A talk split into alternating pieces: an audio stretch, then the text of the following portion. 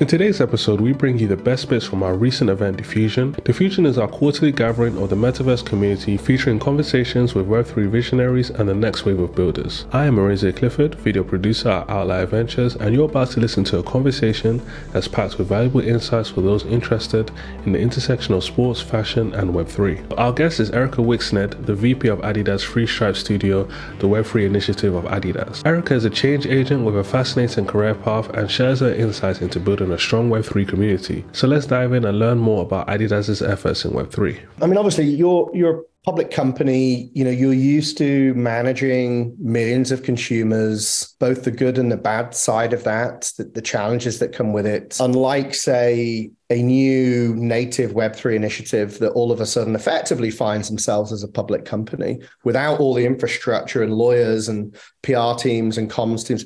What's what's different about operating within the Web3 community versus just being a large company with with with consumers and a degree of public accountability. Is it harder, do you think, or is actually there's there's as a there's company of your risk. scale is quite yeah. There's more risk. And you have to find the sweet spot of wanting to be a pioneer and a renegade who's I mean, doing cool shit in culture that's going to get talked about, going to build brand heat, going to get people to take interest and really feel like Adidas is credible and a brand that they want to connect with that represents them.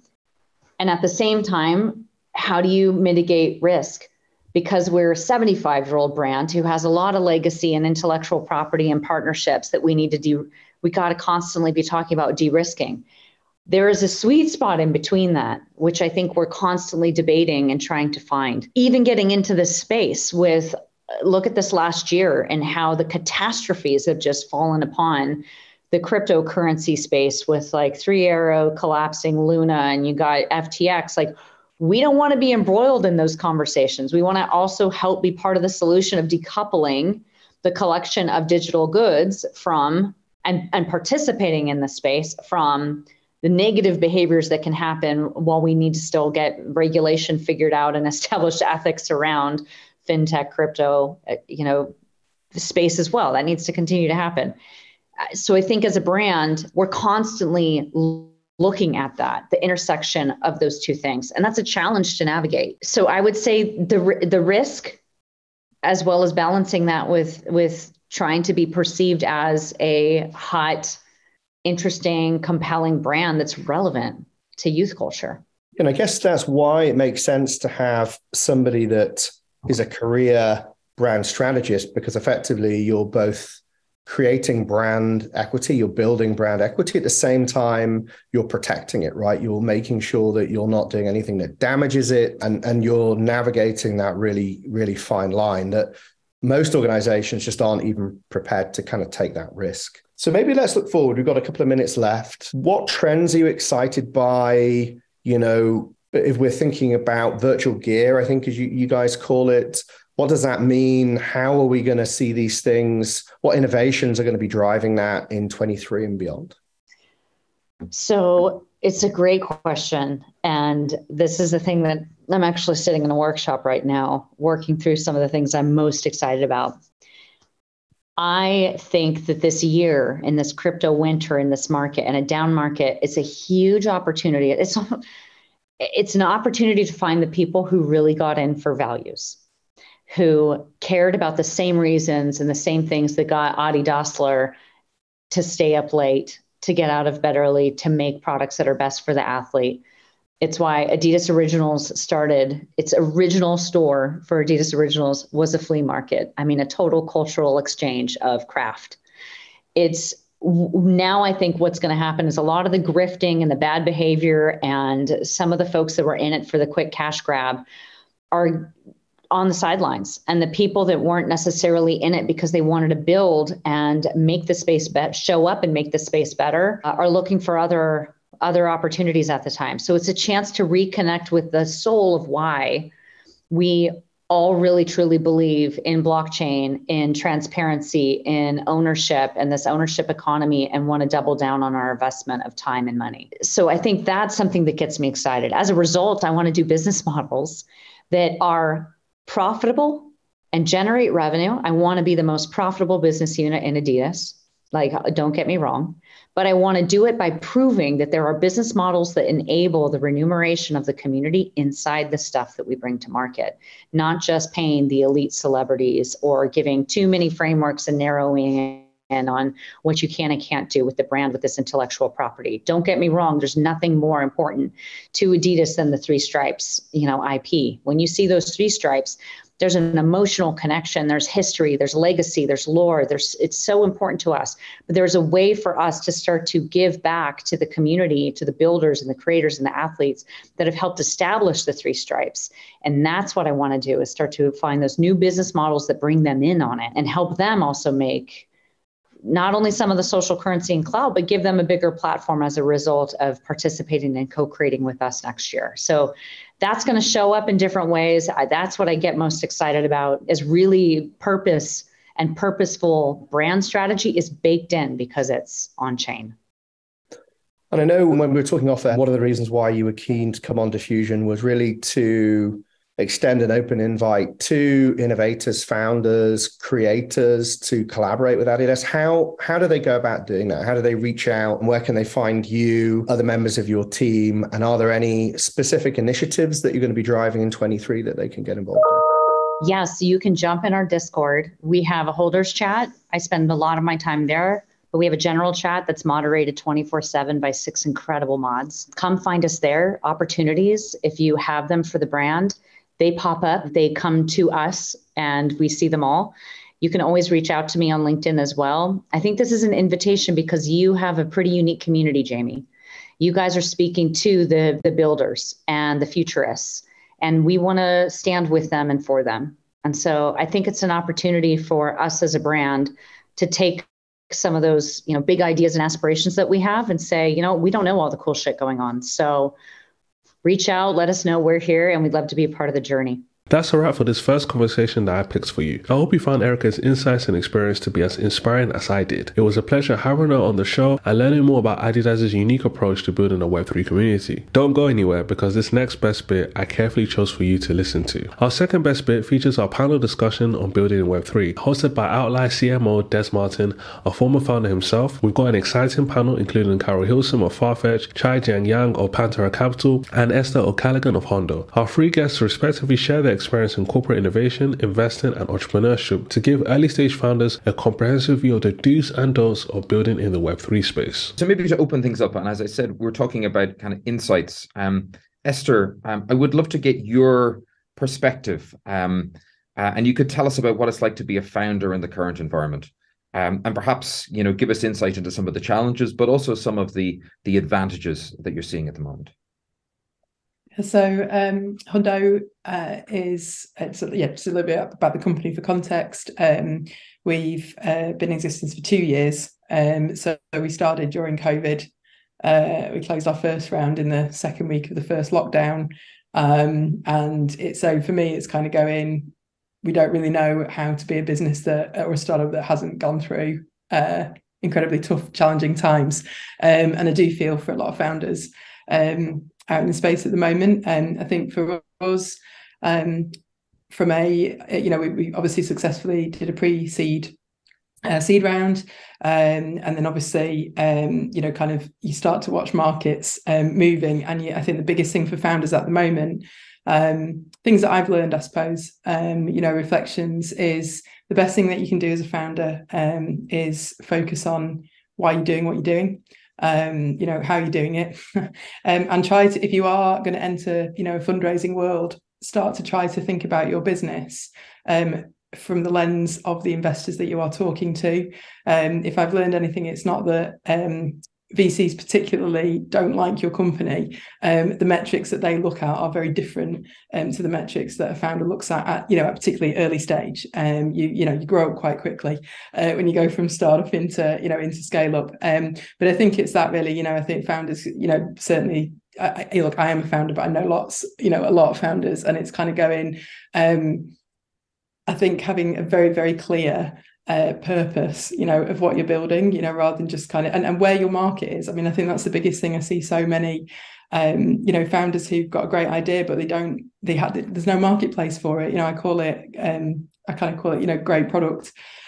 So I call it great product graveyard because it's going like there are some really, really fantastic products in the world and things that should exist in the world. Um, but I would I would urge every single founder not because we get it right, you know, because we've had to pivot and be agile and you know and change things to really, really, really try to identify exactly what the pain point is that they're trying to solve.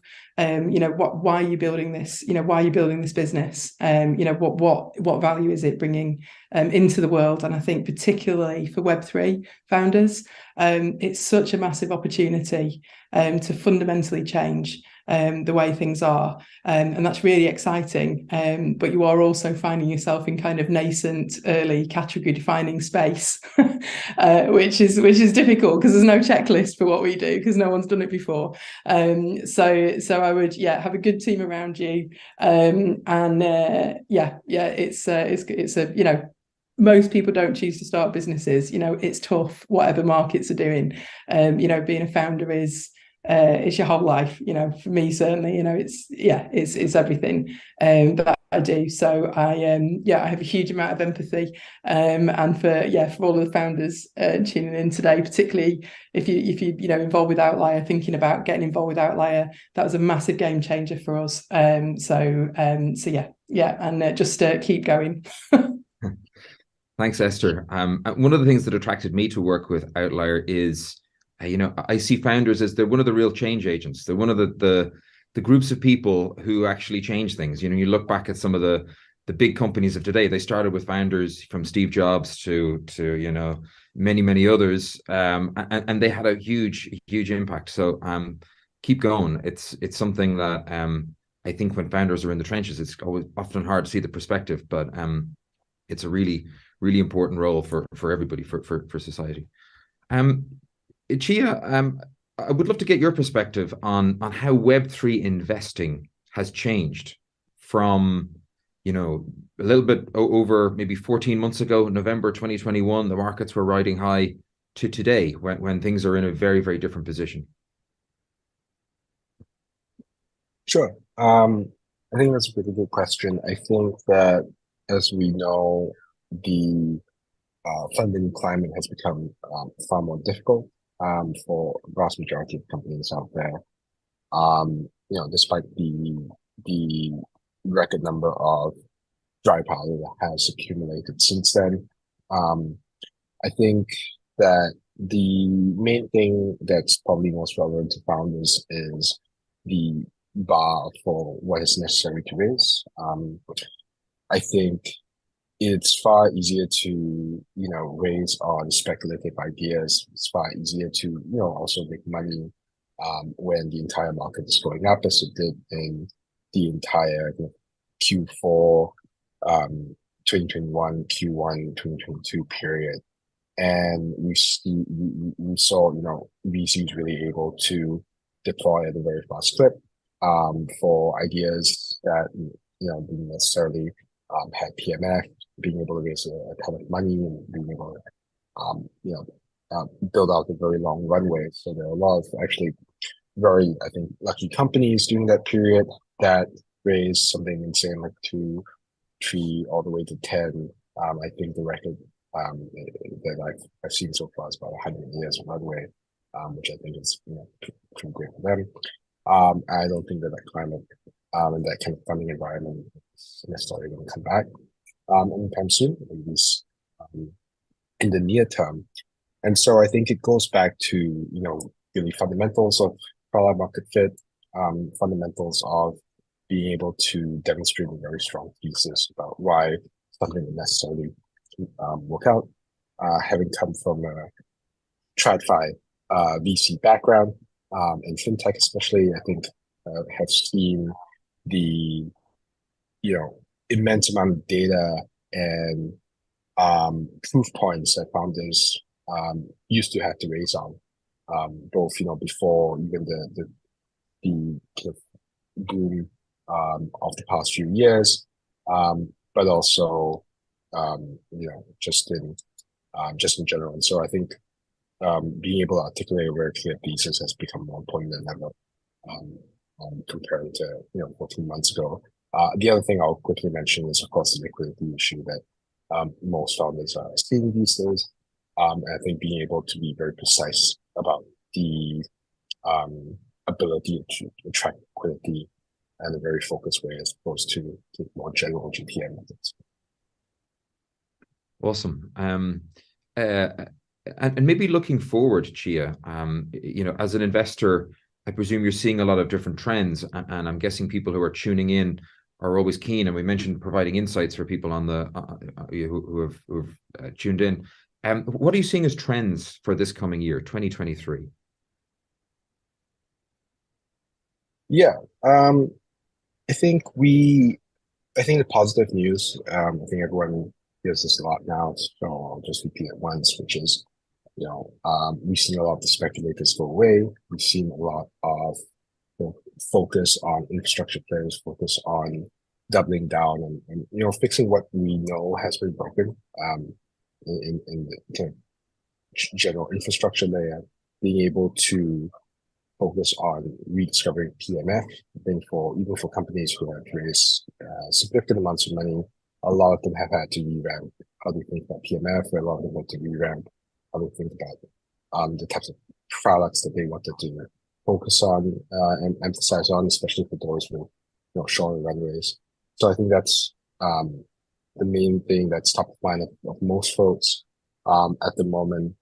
Um, I do think that we have come to the realization that you know that there are two separate universes um, within the crypto environment, which is you know um, the continued establishment of regulated um, financial rails using blockchain, which is interesting for you know, the vast majority of institutions um, and mainstream um, audiences out there, as well as the very separate creation of a new financial system, which is more censorship resistant um, and more able to um, operate without real world ties. And so I think it's very interesting to see that uh, the creation of these two very different industries and markets um, evolve in parallel. Um, the other thing I think I would say, just as a note of optimism, is that a lot of the existing infrastructure, as, as we've seen, have broken down um, over the past year, and that has resulted in, I think, a lot more opportunities than people realize. I think one concrete example of this would be, um, I think, if I would try to pitch, for example, a new um, reg- a, a new kind of regulated institutional exchange um, back in November 2021. Um, most people have not and said, you know, the space is super crowded. Um, a lot of this um, already exists. And I think with the current destruction of a lot of incumbents, um, a lot of the losses that we've, we've seen, um, there have been opportunities that have popped up across the entire value chain. Um, and so I think it's actually a pretty interesting time to uh, invest, which is time to build. Um, I think a lot of the incumbents have been really bad at him, um, and that creates opportunities. Thanks, Chia. Um, and Carol, um, why do you think accelerators are important um, in the, the Web3 and fashion and culture space? Uh, yeah, absolutely. And uh, so, I mean, generally, um, accelerators are a key part of the startup ecosystem and creating platforms and space to help companies grow and succeed at a cri- critical time in their journey, um, just as Esther and Chia are, are, are really talking to. Um, I think, in particular, in, in Web three, and also layering on the the fashion um, cultures of tech um, space, we're very aware of of two things we really do believe Web3 has a, a, pivotal role to play in the future of luxury. We see just huge potential for it to really step change the digital experience uh, for the industry and underlying infrastructure. Um, but at the same time, uh, we've been supporting startups for, for many years, including accelerators. Um, and we just we know how hugely challenging it is um, for, for all startups and all, and all founders, but particularly in our space where technology and, and certainly innovative technology isn't always seen as very valued or, or very understood uh, within the industry. Um, and it can be also very a very hard space to really get into and understand under the hood. And so therefore we we felt there was a, a clear need and a, a, clear opportunity but there was just nowhere for that opportunity to really be um, housed and built and and supported. Um, and so we have been running accelerators for uh, since uh, 2018 and we were always, I guess, industry friends with Outlier Ventures as well. Uh, so therefore, we uh, so we came together and decided to to launch uh, Dream Assembly Basecamp. Um, and I think it was it was a very new idea, and it does. I mean, we launched it at the the start of last summer, and it does feel that that was just a very long time ago. and so we weren't sure uh, exactly what the reaction and the impact would be able to be had to have as an accelerator, very specifically focused in that area but really we were we were very blown away blown away by the applications just as you're talking about uh, des we, we saw this certainly with our uh, launch of our accelerator um, last year. We had over 250 companies apply um, really really expansive use cases really incredible founders from all around the gro- globe and managed to to whittle that down to a really great cohort of eight. Uh, we saw just um, uh, we also managed to have over 50 incredible mentors. So just incredibly uh, strong representation of the of the the wider ecosystem as well. Fifty incredible mentors from thought leaders to investors to kind of first wave builders who really gave their time to support this kind of next wave and this next cohort.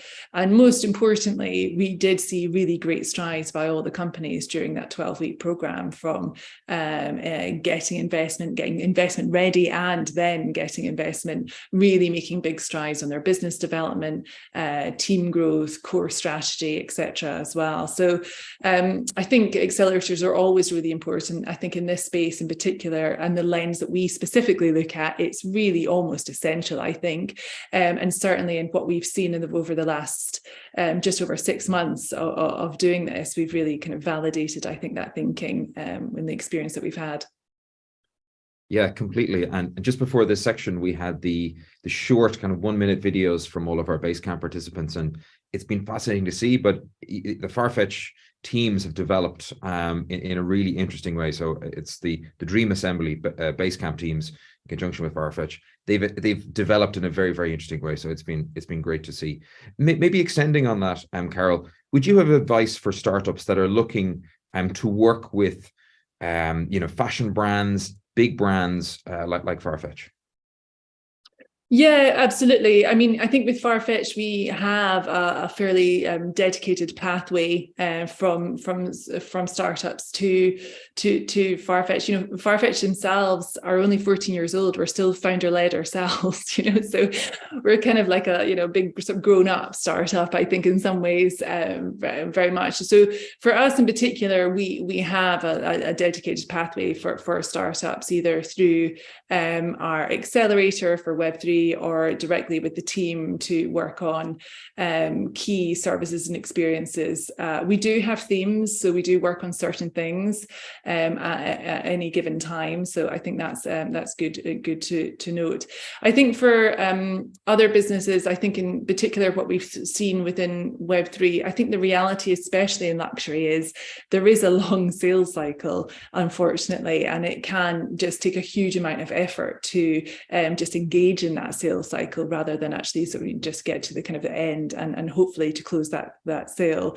Um, fashion and particularly in luxury, um, all like to play it very cool, of course. So we live up to our name of our industry without doubt. I mean, not so much Farfetch, but you know, other other brands, I'm sure. So I think it can be quite a challenging um, conversation to even even start and uh, keep going as well but I would do. I think I would just expect it to be quite a long sales cycle and one that you have to play quite keenly uh, with, with the, the, the client. I think most importantly, I mean, very similar to actually what Esther's talking about in terms of investors, is a whole new layer of storytelling. I think for businesses, really listening and really spending some time listening to feedback about what the business really needs and what they don't. And it usually is it can be quite black and white and that's because businesses work on annual cycles and they have investor uh, you know investments that structures in certain ways and budgets and strategies etc so unfortunately you know if it's just not on their radar and it's not something that they have any appetite for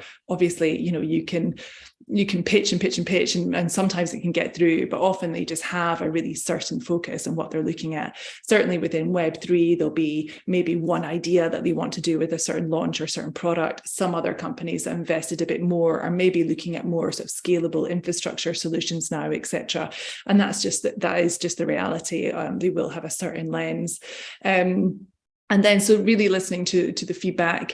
Um, and i think the other thing within this space that we've really we've seen um, ourselves and through um, the different startups that we've worked with is the need to actually provide quite a, a heavy amount of education and almost consultancy as long as well as as well as selling your product. You have to really sell the whole thing, like the whole Web3 thing, sometimes the whole use case, sometimes actually really educate about what this could be, what the go to market could look like, what the kind of year one, year two could look like, etc. Because actually, sometimes what we found is a really interesting discussion where uh, startups are coming with like this great product. We've got this great product. Um, and the brands are saying great well you know how would we use it? And there's just a kind of mess about who's going to who's been driving what part um, of, of, the story. And so i think what i would say particularly within any emerging technology but especially within web3 is really go like very deep into the storytelling and all the different surrounding parts of what your product uh, around your product to really help the brand um, understand not just what you're doing but how they can use it how they could launch it etc um, so that would be my advice it is uh, very challenging though uh, unfortunately but thank you. Um, some some great insights. I love that reference to storytelling. It's something that's been coming up in a lot of conversations I've had recently, and we seem to have returned. I think with kind of maybe the Web two or the more traditional elements of web, things got very analytics based and very you know keyword heavy and, and all of the things are, are relevant but storytelling is back and i think the web3 canvas is so much more colorful there's so much more we can bring in that it's it's become a really it's like uh, there's a resurgence in, in storytelling in, in a really creative way, which which I personally love to see. Um, maybe a wider question for for, for the entire panel, and and um, uh, maybe I'll throw it out there and see who, who would like to would like to take this one. Um, how would you advise founders? And I know on the the stream at the moment, um, we have people who are considering making the jump into Web three, or they're very early stage founders. So, how would you advise those founders that have an idea for a project or a company, but they're not sure if this is the year? They're thinking to themselves, maybe I should wait, um, or maybe now is not the right time for, various different reasons. What would be your advice to those founders considering making the jump? Um, I'll throw it out there, but perhaps Esther, as a founder, maybe you would um, yeah, I think I would, yeah, I feel like I'm going to repeat what I said, um, you know, front, but I don't, um, I don't know if there's ever a good time or a bad time. I think it's really for me, it's about what what are you building, um, rather than is it this year or is it you know next year. I think for us, um, if you know, if it, I'm, I'm not a, I'm not a young founder, um, so it's not my first rodeo. Um, but it's kind of going like if you couldn't see the crash coming, um, you know, um, in a, in a you know in an over you know in an overheated market, you know, it's kind of going. I think there's there's much more. I, I think I always go back to it doesn't matter what business you're building or what market you're building it in. Is my personal view. Um, it's like the fundamentals remain the same. You know, do you have a viable uh, business model. You know do you have enough enough powder in the bank? You know like do you have enough runway? Do you see you know I, I, started off running a record shop which everyone thinks is the coolest thing in the world.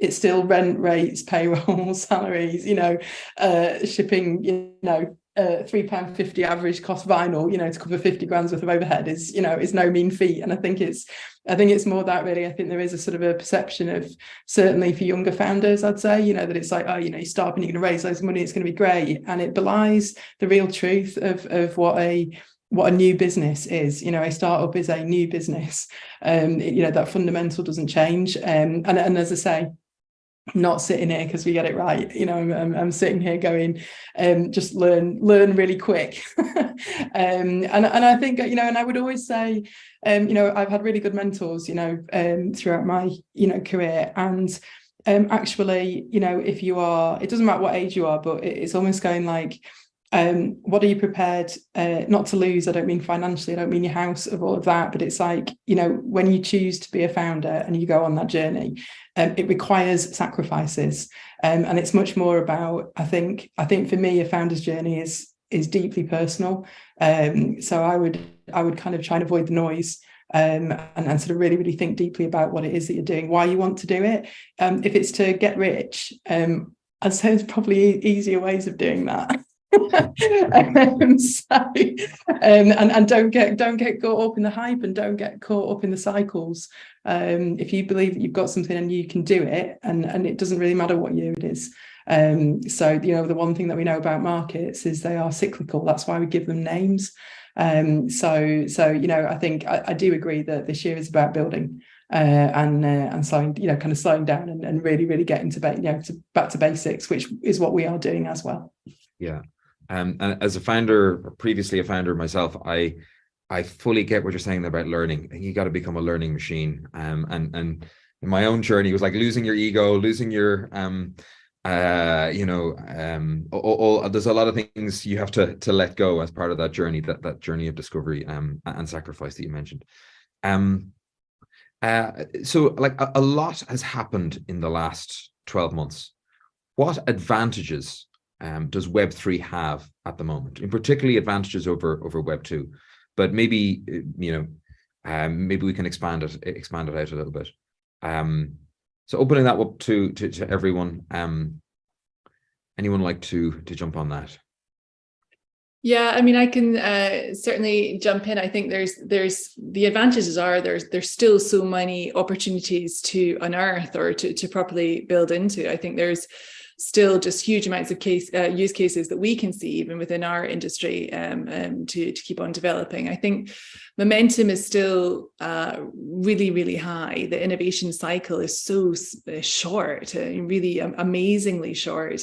And what wasn't possible six months ago is really possible now. And so um, I think that means that you obviously have to keep super nimble, um, but the landscape of opportunities for new use cases is forever evolving. Um, and i think for it, there certainly is still a wave and there's a wave of um, opportunity still especially for you know early stage um, uh, companies or who want to build into kind of new areas. There's still a really I um, uh, and Chia can and to, can tell me if this is true or not, but there's still a very healthy flow of investment there, and so there's still a good cushion um, to be able to build into into newness. And I think what's really important at these times of, of technical evolution and momentum is there's a compounding effect for the people that are in are in there and building.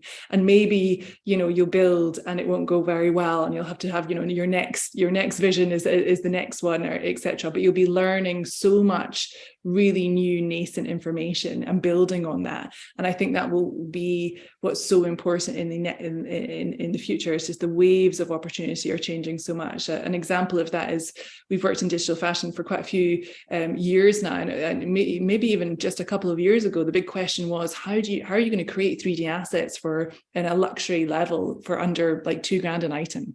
And that was what brands were paying. And really very quickly now um, we get to the point where curia a company was on our cohort actually, just really optimizing all of the innovation and all of the opportunity of AI to actually start creating automated 3D assets from from from different inputs from from a 2d uh, 2d variation. And therefore then you get to the point where you can actually have 3d assets of luxury goods etc which can fuel just so many different use cases now in web 3 and bridging web 2 to web 3 as well. So um, i think for me it's just um, just huge huge opportunities and huge uh, huge new ground to, to build into for lots of different uh, founders hopefully Awesome. Um, and Chia, maybe to bring you in on on that point um, that Carol mentioned, um, you know, that there's we, we hear about you know investors and investor money still flowing into the space. Any any insights or perspective that you can share um, on how investors are looking at the space and and the the, the likely funds flow in in 2023? Yeah, I mean, I, I think I'll just repeat what I mentioned earlier, which is really just you know the bar PMF being, far higher. I don't um I think that you know there's still a lot of dry powder sitting on the sidelines that is waiting and ready to deploy. Um, I think that the main, fundamentally, the main disconnect I see really on, on the PMF point is what that bar should look like. I think there's been a lot of um, the market education of what PMF looks like in the crypto industry is has not been good. And if you compare that to, you know, I, I still have a TradFi portfolio. I know, you know, founders I previously invested to in previous funds or just my angel portfolio. Um, the, the level of conversation on PMF and the bar raise accordingly, just day and night. Um, when I talk to my TradFi founders versus um, crypto founders. And, you know, I think as an industry, we've essentially raised a quote unquote generation of, of, you know, both investors and, and also alternative operators who um, have been used to optimizing for certain metrics, which uh, are not actually representative of the ability to be profitable. Um, and so I think um, this realization is, is coming. Um, I was a fintech investor that was also a fintech boom during COVID.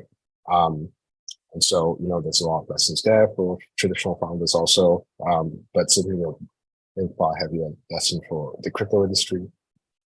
Um, and so I think the, the faster the founders are able to get the speed about what this should look like, I think the, so the Chia, better for Chia, maybe to jump in on something you mentioned there, you're saying that you know PMF product market fit. So founders in Web three don't really recognize PMF. Um, can you help them understand? Could, could you share some insights that would help them understand?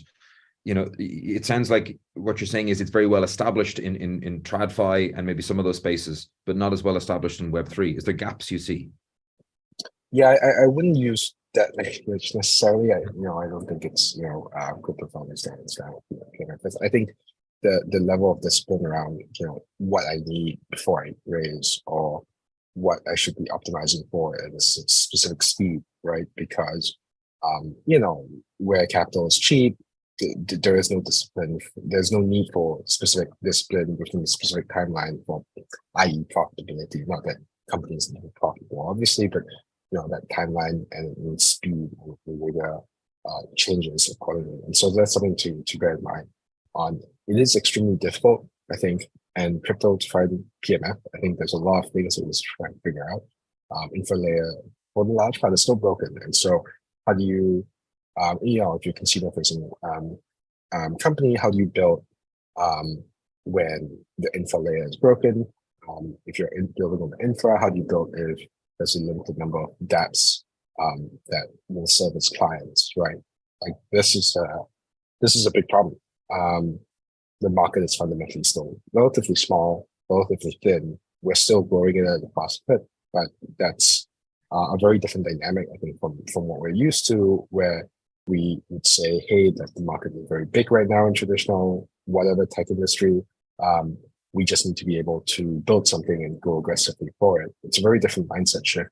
Um, that's an additional obstacle when building in crypto, and that's something I think to bear in mind um, when we think about PMF, when we think about what's built, when we think about um, fundraising.